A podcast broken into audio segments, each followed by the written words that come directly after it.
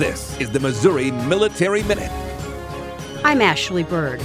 In Springfield, News Nation's Shadiah Tomlin reports on the 100th birthday of World War II veteran Edgar Fox.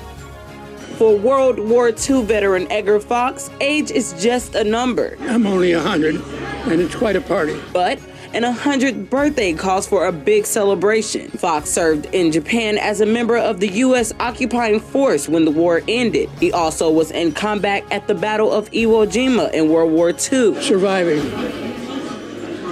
and appreciation for the guys that made it possible for me to be here to talk with you. Family and friends took the time to look back at Fox's accomplishments over the course of 100 years and the lives he's touched. Oh, I feel very proud and I'm appreciative to the people like you see here today.